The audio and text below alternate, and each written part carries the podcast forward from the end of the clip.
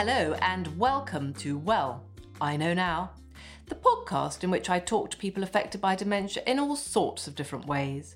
We chat about what they know now, what they wish they'd known earlier, and what their experience has taught them about dementia, about life, about anything and everything.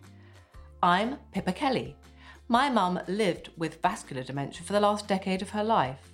She's no longer with us. But one of the main things that mum's dementia taught me and my family was just how little we knew about it. Now, through my work as a dementia blogger and campaigner, I know so much more about this incurable condition.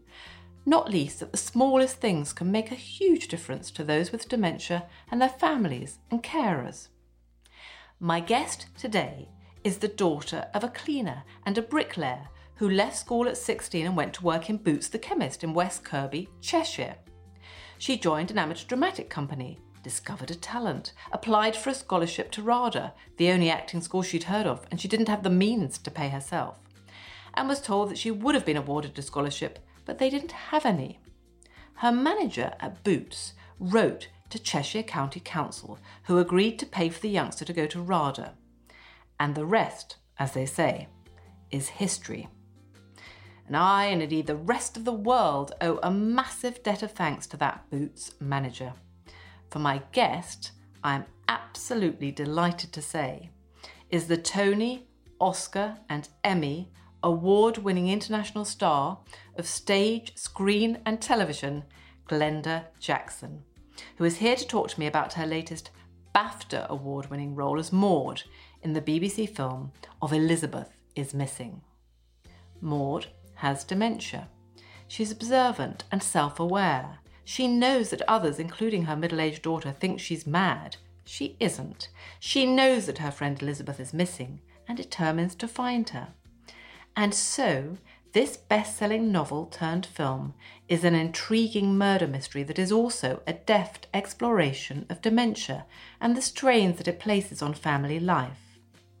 Lucy Mangan in The Guardian described Miss Jackson's portrayal of Maud's decline as being as nuanced as it is relentless, the cantankerousness shading into unreasonableness and finally violence, the frustration into despair. It is a harrowing, compelling, unsentimental, altogether magnificent performance. Dr. Harrison Dening, Dementia UK's head of research, and an advisor on the film, said it was the best portrayal of dementia that she'd ever seen in all its honesty and frankness. So, Glenda Jackson, a very warm welcome to Well, I Know Now. Well, thank you very much indeed. And may I start by asking you why you wanted to take on the part of Maud? Essentially, because they sent me the script and a copy of the book Elizabeth is Missing. And they were so interesting to me. I, I said yes because dementia had been something I'd come across when I was still a member of parliament. Mm. Um, I don't mean every day of the week mm. or even every week of the year, but nonetheless, it was something of which I was aware and which I think we as a society have not really, perhaps now post COVID, when eventually post COVID arrives, we will be more aware of, mm. in as much as, you know, we, we, are as a society living much longer. Mm. And illnesses like Alzheimer's and dementia, in the past, we were dead before they could strike us. Mm-hmm. Now we're looking at this big black hole, mm-hmm. which at the moment, I mean, the present government has stated that social care will be better financed. We will have to wait and see what their definition of better financed is. Quite. But, you know, it, it is something that we as a society have to take more seriously than I think we have in the past. Maybe this is because of what you said with regard to your own experiences. Mm-hmm. The illness is something you don't know anything about. Mm. I think now we are beginning to know more and more about these illnesses. And, you know, we have to take on board the fact that there is a responsibility for all the generations to acknowledge that the older generation is deserving of our care. Mm. I know that you've um, supported the Alzheimer's Society's Fix Dementia Care campaign, where there yes, are. Yes. Mm. And when you were a Labour MP, because of course, I mean, extraordinary actually, because I have to say, when I was looking through your biography to see the number of films and theatre appearances, I got repetitive strain injury just scrolling through. You've done so much. It seems extraordinary that you actually took off 23 years to go into politics. And I think it was when you were an MP that you did, you know, visiting care homes and daycare centres. Yeah. You came across people, and, and I, I read that you said, which I thought was very apposite, really, that there's something very tragic about not being able to recognise or be recognised, because that's what it is to be human. Absolutely. Mm. It's heartbreaking. And um, one of the things I found very interesting post the first showing of the film Elizabeth is Missing. Mm that I'd be, you know, walking down the street or in the local supermarket or whatever, and total strangers would come up to me and relate their direct personal experiences. Absolutely. Someone in their family having gone or be going through these illnesses. And before that, I mean, I'm not saying the film was, you know, a, a game changer or anything like that, but there was all the time that I was a member of parliament, there was a reluctance not infrequently, for people to say that you know their family had been struck by this illness.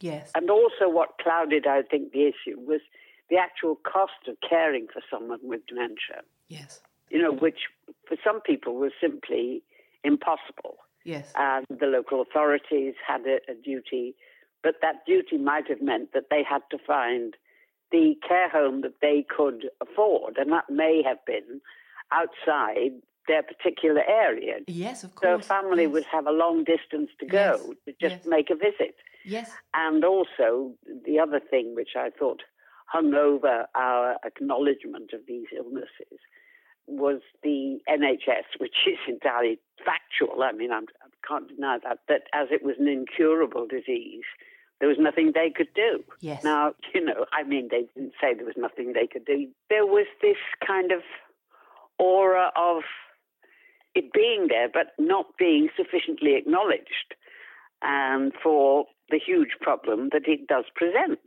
to a society.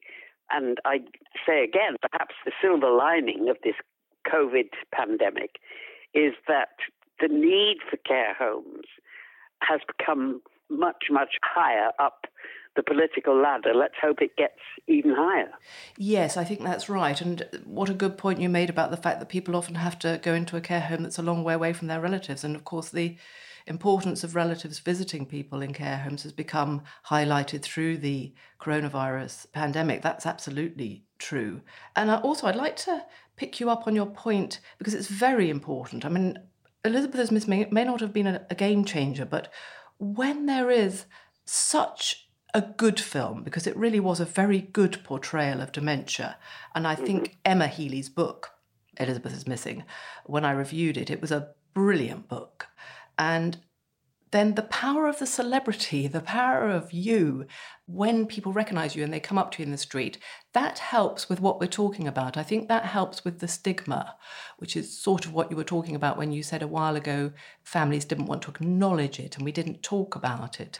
But when people see Elizabeth and Glenda Jackson playing Elizabeth, it then they feel it's all right to talk about it and it's so good that they can come up to you in the street. I mean, I, I don't know how you feel about them coming up to you in the street, but it's very good that they can talk about it to you. Well, it, it is. But of course, one is left in that position of really having nothing to add. I mean, there's no easy answer to it. No, but you do add because you decrease the stigma. It's like when Richard Dimbleby, the voice of the nation back in 1965, he was really the first celebrity to go publicly with his cancer. You know, I think it does make a difference. Well, it would be entirely wrong on, on anyone's part to think that the illness carries with it a stigma. I don't think it is that. I think it's a sense of helplessness. Yes. I think it's that more than it being stigmatic. Yes. Because how do you deal with it? What do you do? I mean, I'm interested to see that the Dementia UK are putting out, you know, booklets about what it is and mm. what the first signs are and things like that. I think it has to come up our willingness to acknowledge that it's here.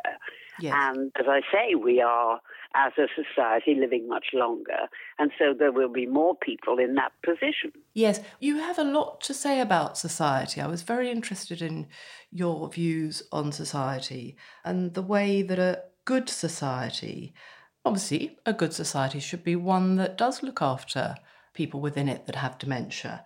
And I, I read that you think that the best society is almost, you can draw a parallel between the way the best theatre works because it's a, a, mutually reciprocal thing. I know you say the best theatre is when the, the energy from the stage moves from the light to the dark in the audience and then they give it back to you. And I think we probably all experience that as audience members when there's something very special happens and it is something that happens between people. You say only connect is a very important phrase to you, and that's a phrase we use that so much in you know in dementia care, where good dementia care, you need to make a connection with a person with dementia. Of course, even, you do. Mm, tell me a bit about your views on society and good society, and well, that is my ideal, and you know, I think in many ways, again, this COVID pandemic has shown that we can be a caring society. Mm but it's acknowledging, I think, I was going to say the enormity of the care that we need. That's ridiculous. But what I mean is we have to take seriously this issue for us and really, you know, begin to acknowledge that it's there, that it's it's waiting. I don't want you know to make everybody depressed out of their minds. We're living through a bad enough time as it is, but as we do care, we do express our care, we do help each other. There has to be a way of acknowledging that yes. and putting it to practical use. Yes. I mean, I mean, it is put to practical use. Don't misunderstand what I'm saying, but that there should be, and it has to come down from, from government, the acknowledgement that this is an issue for our society. Yes we need a societal change really in the way we view it. You know, when you were an MP and you went into care homes, you said you were very struck when a daughter of a man with dementia said, Never in my life did dad raise his voice to me. And you asked Karen Harrison Dening why Maud becomes so uncharacteristically agitated. And of course, she said it was the frustration. Frustration. And that's, you know, I mean, we all know what that feels like. Perhaps we don't feel it to the same degree of those suffering the illness, but nonetheless, we can equate that with what we as human beings know life is like. Yes. But once you know that, you know that that's why somebody with dementia is acting like that. It helps you to understand the disease. And I think it helps society to realise not to be frightened about it, but actually, this is just, you understand why the person. I must say, I don't, I've never experienced from family members a sense of being frightened of it. It is that sense of helplessness. Mm. And I think that is an area that hopefully we will begin to work our way out of, mm. knowing better what our reaction should be. Yes, um, exactly. Um, which is mm. not just, you know, a feeling that there is something that we as an individual can do, with obviously the help of those people who are experienced on the, the medical aspects of these illnesses. Yes. Now, there are lots that we can do. I don't know if any of the supermarkets that you use, but there are dementia friendly supermarkets now, which really just give people with dementia a bit more time at the till. They show the change because people with dementia become very confused when they have to use coins. You know, it just often. Yeah, yeah. Being dementia friendly, this phrase that's used, is really just being friendly. it's just being kind. Right. It's just yeah, been kind. Yeah. The other thing I was interested about is that last year you played King Lear to huge acclaim. And of course, you're a woman playing King Lear. And you have some interesting things to say about age, I think, and the way that it, it frays the boundaries between the genders. I think it does. I definitely think it does. I mean, the, the kind of, you know, historical cliches about what it is to be a man and what it is to be a woman. I mean, women are express, expected to express their emotions easily and publicly. Men are not. And yet, when age comes along and loosens the, the barriers, those situations can change quite dramatically. And I think that's very interesting. I mean, because the underlying energizer, if you like, is I won't say common humanities, but that somehow sounds derogatory. I don't mean that. I mean, we are more than just flesh, blood, and bone. And yes. I think age is one of those areas where it's demonstrated for all to see. Yes, I've never heard that. And I, I think you're right. I've never thought about that. But you use the example of King Lear and the speech he makes in The Storm, where he actually admits for the first time that he failed. Know, he failed.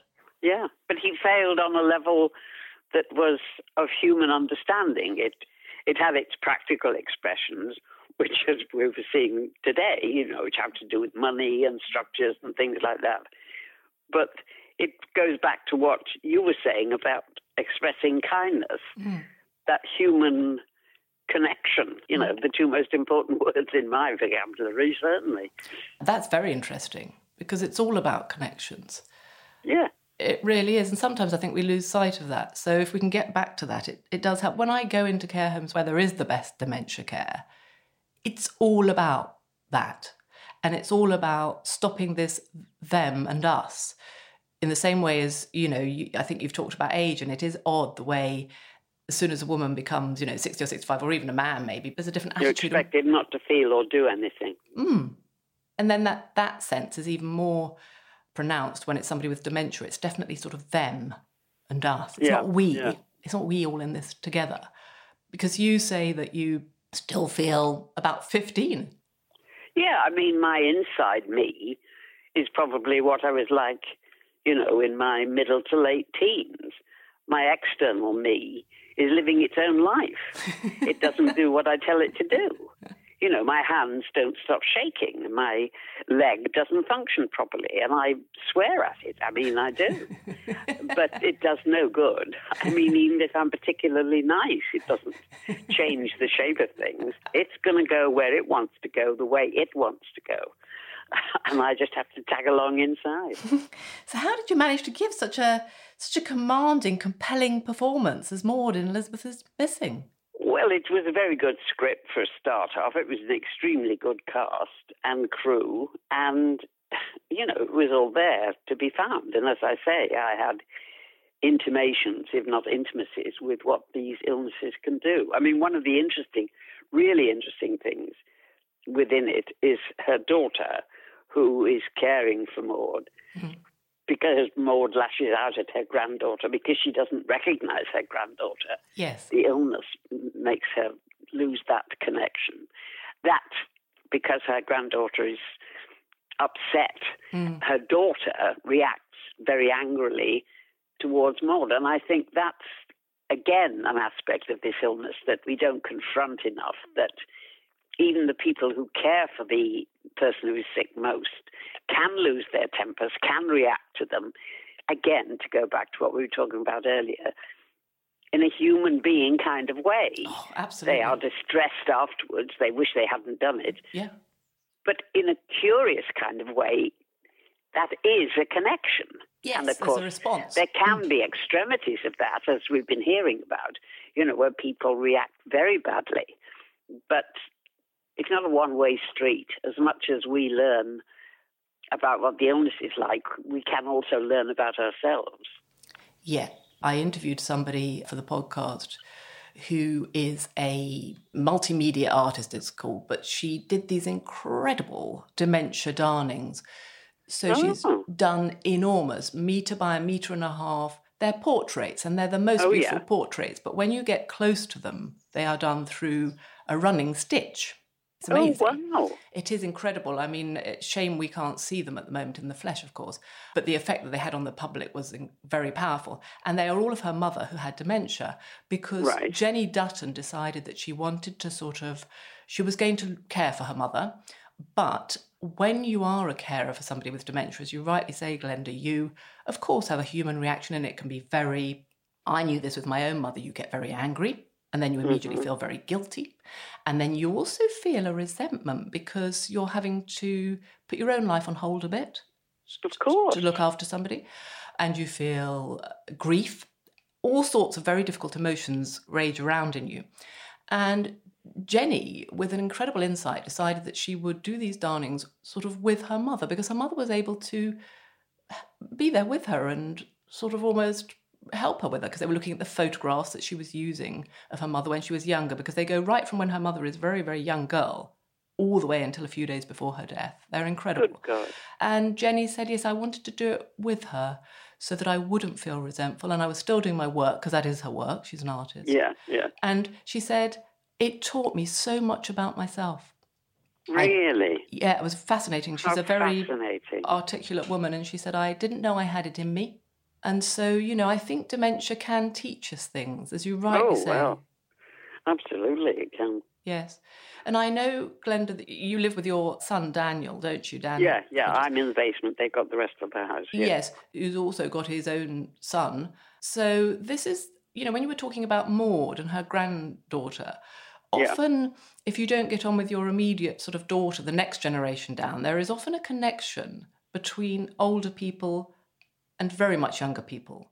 Oh, very much so, yes, yes. I mean, they were marvelous well, we tried it here. They did a couple of television series about it, of introducing into old people's homes young children. Yes. I mean, a bit older, well, slightly older than nursery. But this had been done, I think it was in Massachusetts. Oh, it must be three or four decades ago. I know I was in America and I read about it. Yes. And in that instance, it was introducing children in the main from single parent families into an old people's home and it was hugely successful. I mean, for both age groups. Yes. And it was in this country, and I know it's been done in other countries in Europe. And I can understand that absolutely because children, A, understand far more than we think they do yeah. when they're very young, but they have far fewer limits. I don't mean they're rude, but they react spontaneously, don't they? There's no kind of filter of thinking, oh, I better not say that or I better not do that. They just react. They do. And I think that clicks with something when we get older too. Yes, yes. And they don't judge. So if Granny puts her, well, my mum used to put the tea cosy on her head. um, and, or if Granny puts her skirt on inside out or buttons things up the wrong way. Actually, normally what they do is is copy it and they think it's funny, yeah. but they don't stand there saying, "Oh, mum, you know what are what you doing?" You and they are very disinhibited, as you say, and also not wanting to infantilize older people, but they will often enjoy the same things. I know there was a project in Bristol with school children who went into care homes, as you're saying. It is happening more over here now and they, you know, struck up. They called it paint pals. It was a bit like pen pals. Oh, right, yeah. And they would paint together. And of course, the very young children were doing finger painting. And actually, some of the older people with dementia were also doing finger painting yeah, because they could yeah. do that. And yeah. they all made a mess, but that's what children do as well, isn't it? That's what the whole point. Yeah. yeah. So, I mean, I know your grandson is now a bit older, isn't he? Sort of. Oh yeah, yeah. Twelve He's or thirteen, but did, yeah. did, you, you know, did you have a good relationship? Did you, when he was younger? Is there? Oh yes, yes, we do now, even though we argue constantly. do you? But that's healthy. Yeah. He wants to be an actor. I saw you said on it. I think now he wants to be a basketball player. So. Oh, okay. So We're over that hump, I hope. you wouldn't want him to become an actor? Good God, no everybody who's ever come up to me and said, you know, I want to be an actor, I say, well, find something else in the world that you would really like to do. It's, you know, it's it's um, a vastly overcrowded profession at the moment, of course, along with many other professions that are going through a very, very hard mm. time. Oh. But there is also, I think, a kind of fantasy attached. It's much harder than it looks. Oh, I think it must be terrifying. Don't know. I mean, I, well, my theory is that all actors are sadomasochists, but it's just harder. Do you know what I mean? It's it's not a game. It's I'm tempted to say it's not something you play at, but then we talk about play acting, don't we? You certainly don't play at it. The preparation that goes into it. Also, you're a bit at the well. You're very well. Much. It's less preparation, and I mean, the curious. Forgive me for interrupting you. I mean, of course, there's preparation. That's what does, but it's also the capacity to go back to what we were talking about earlier of finding that energy that does go in yes. to a darkened auditorium and is reinforced there and sent back to you. Yeah. And that is in the moment. I mean, Yes. you can go in thinking, God, I don't want to do this. I mean, it's all so boring and it can be marvelous. And you can go in thinking, oh, I can't wait to do this. And it can be a total disaster. So you're always on that fine line. You had a lovely story, actually. I wonder if you'd mind relating about Laurence Olivier.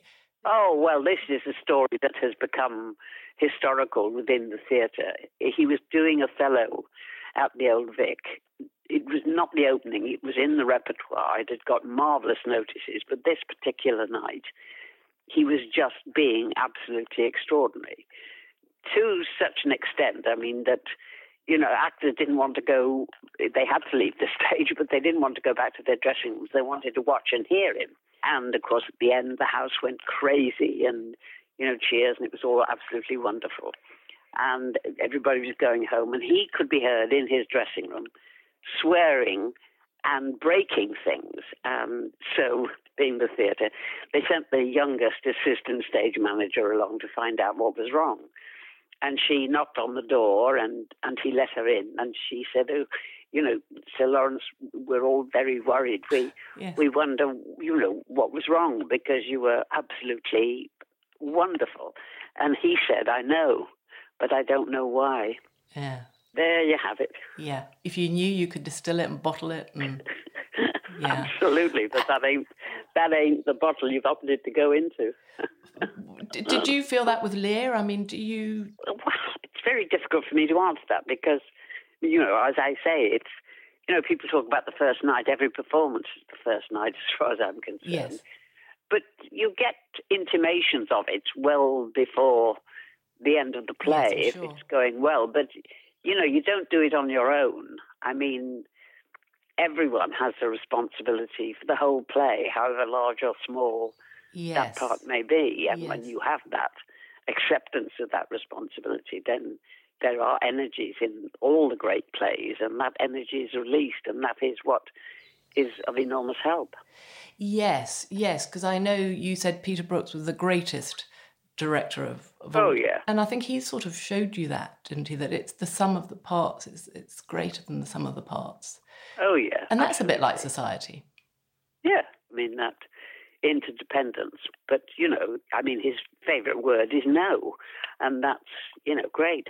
As somebody who worked in the company with us said, you know, the great thing about him is he never lets you go too far down the wrong path. Oh, I see. Peter Brooks, is he always corrected you if you? Oh yeah, I mean, oh yes. Usually with a look of absolute bewilderment on his face.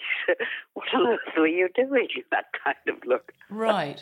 That's so interesting. Yeah, yeah. And there is a lot that's to do with dementia because all Shakespeare plays ask three questions. Who are we? What are we? Why are we? Mm. I mean, because human nature is immutable. I mean, the human condition can be improved, but human nature, it stays the same, which is why, in my view, you know, he's the most contemporary playwright there is. But he's asking what it is to be human. Absolutely, and questioning that humanity as well. Yes. Why are we? It is this curious kind of very high wire line of our individuality making more in touch with other people's individualities than being obsessed with our own. Yes. Extremely complex sentence, and I don't know if it necessarily highlights what I mean, but you know, that kind of communication on a level that is in a curious way outside the usual ones, but it's there if we're lucky. Yes. And you may be surprised to hear this, but sometimes when I talk to people who do work with people in the advanced stages of dementia, which a lot of people think are impossible of getting a connection with them at all, and they do make a connection. They Yeah. make it through very clever ways of communicating, because there are a lot more ways of communicating than via language and words. And when they find that way of connecting, and actually, Glenda, often it's through music, the results are almost miraculous. I can imagine. Somebody who might be sitting there, that classic state, head down, eyes glazed, no movement. It's very distressing, actually, when you see it with a close relative. Now, if they. Particularly now when they're behind a glass window Oh. or a glass door, you can't even, you know, Terrible. no touching. But if you put music, particularly in their ears, you know, using sort of pods in the ears. Oh, of course, yes. Which goes sort of into your head, doesn't it? It's a more direct. Yeah. They sort of virtually come alive. It sounds very dramatic, but there is a film you can watch called Alive Inside because inside, it's like you're saying inside you're 15, but the envelope of the body is not obeying you anymore. But inside, these people, they're still there. And you can, if you can connect, it's magical. Well, there was a film, Jonathan Miller did it mm. years and years ago mm. about this brilliant musician who had suffered an accident. I mean, to give you a precise example, there was one period in the film where he was in his own front room, the guy I'm talking about, and his wife left the room, and he immediately she she was out of the room for possibly less than two minutes, mm. And when she came back in, he was in tears. Mm. He hmm. berated her, Where have you been? Why have you been away so long? Mm. And that was the pattern of his daily life in that sense. Every note of music he'd ever known was still in his head. Yes. And he could play it. Yes. And that's amazing, isn't it? That's just extraordinary. We know, the, you know, the brain is the most undiscovered country in our bodies, yes. but just amazing. It is, and there are neurological reasons why music is so powerful. Uh, Oliver yep. Sacks, the late Oliver Sacks, says memories that can't be discovered in any other way are sort of trapped in music as if in amber. It's because it's the parts of the brain and it needs lots of different parts of the brain to fire up when you listen to music because it's very complex. It's rhythm and. Oh, really? Oh, yes. And oh, all. So it fires off a lot of different parts of the brain and they happen to be the parts of the brain that are the last to go when right. somebody dies with dementia. And. Um, so it's a bit like a tip of the tongue moment when you can't wow. you can't remember a name and everybody's firing. You know, does it begin with yeah. M? Is it yeah, Malcolm? Yeah. And then suddenly something will sort of connect again, and you know, and yes, and that's what that's what music does. That's why it's so powerful. Extraordinary. Sally Magnusson wrote a very good book about it. Um, anyway, oh. I will now let you go, Glenda, but I'm so pleased you agreed to come on. Um, well, it's been a delightful conversation. Delightful in stepping aside what we're actually talking about seems the wrong word. But uh, thank you very much indeed. And thank you for sharing with everybody else who is going through what you went through with your mama. Well, I think it helps to share. Of course it does. Of mm. course it does. Mm. It's positive what you're saying. Yes, I always try and be positive without being sort of Pollyanna-ish because it is a it's a cruel condition, but all sorts of uh, good things are being done now. Thank you. No, thank you. It is very, very hard to believe that Glenda Jackson is 84. That only last year she took on one of the greatest Shakespeare roles and triumphed as King Lear. I didn't mention her age during the podcast. Of more relevance seemed the fact that inside she still feels about 15. And I've never heard the theory that the gender boundaries begin to fray as we become older nor come across the parallels to be drawn between a model society and a perfect, almost magical live stage performance. It was fascinating. Glenda Jackson puts me in mind of Shakespeare's description of Queen Cleopatra. Age cannot wither her, nor custom stale her infinite variety. Glenda played that role twice in Stratford in 1978, and for anyone old enough to remember, in that quite brilliant skit on the Morecambe and Wise show in 1971, when she showed that even at the height of her powers, she never took herself too seriously. Our conversation was just that a real conversation from which I think we both learned a thing or two. By the way, Jenny Dutton, the creator of the remarkable Dementia Darlings, which I told Glenda about, is my next guest, and she's fabulous, so do look out for her podcast. As for Glenda Jackson, she's a down to earth genius with a phenomenal work ethic and I can't thank her enough for being my guest. If you haven't yet seen her in Elizabeth is Missing, you really must. It's available still on the BBC iPlayer.